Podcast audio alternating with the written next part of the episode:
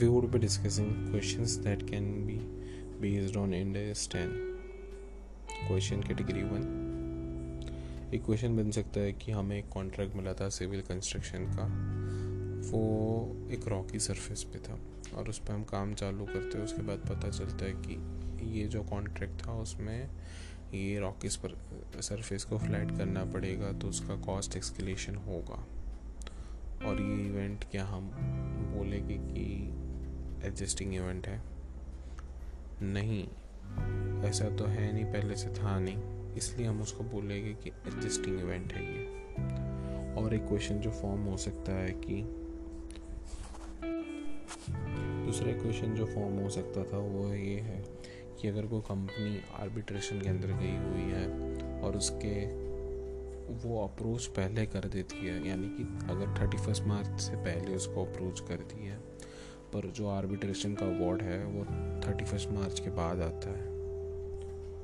तो ये एक एडजस्टिंग इवेंट होगा, क्योंकि उसकी कंडीशन पहले से एग्जिस्ट करती थी। सेकेंडली जब बैलेंस शीट एंड करेंगे हम लोग, यानी कि थर्टी फ़र्स्ट मार्च को तो उसकी contingent liability as per Ind AS thirty seven भी प्रिपेयर करना पड़ेगा, क्योंकि हमें नहीं पता है कंटिजेंट है एसेट है, हम क्रिएट करेंगे, अगर हम कोई चैलेंज में गए हैं पेएबल के चैलेंज में गए तो लाइबिलिटी क्रिएट करेंगे। उस हिसाब से हमें कंटिजेंट लाइबिलिटी एसेट प्रिपेयर करना पड़ेगा।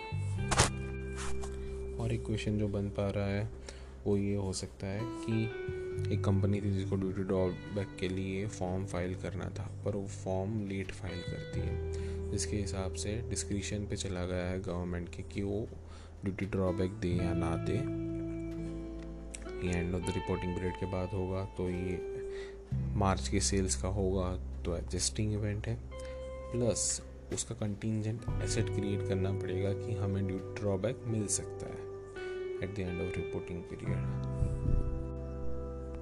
अगर कोई फ्रॉड था, पुराना वो डिस्कवर हुआ है तो एडजस्टिंग इवेंट होगा हाँ डेफिनेटली होगा। ये भी क्वेश्चन हो सकता है। एक चेंजेस इन इन्वेंटरी वैल्यू पे भी क्वेश्चन हो सकता है वेदर ड्यू टू डैमेज तो कॉस्ट और N R V whichever is lower के बेसिस पे हम जो वैल्यूएशन करते हैं, उसका भी क्वेश्चन आ सकता है। इतने कैटेगरीज हैं जो अब तक आया हुआ है।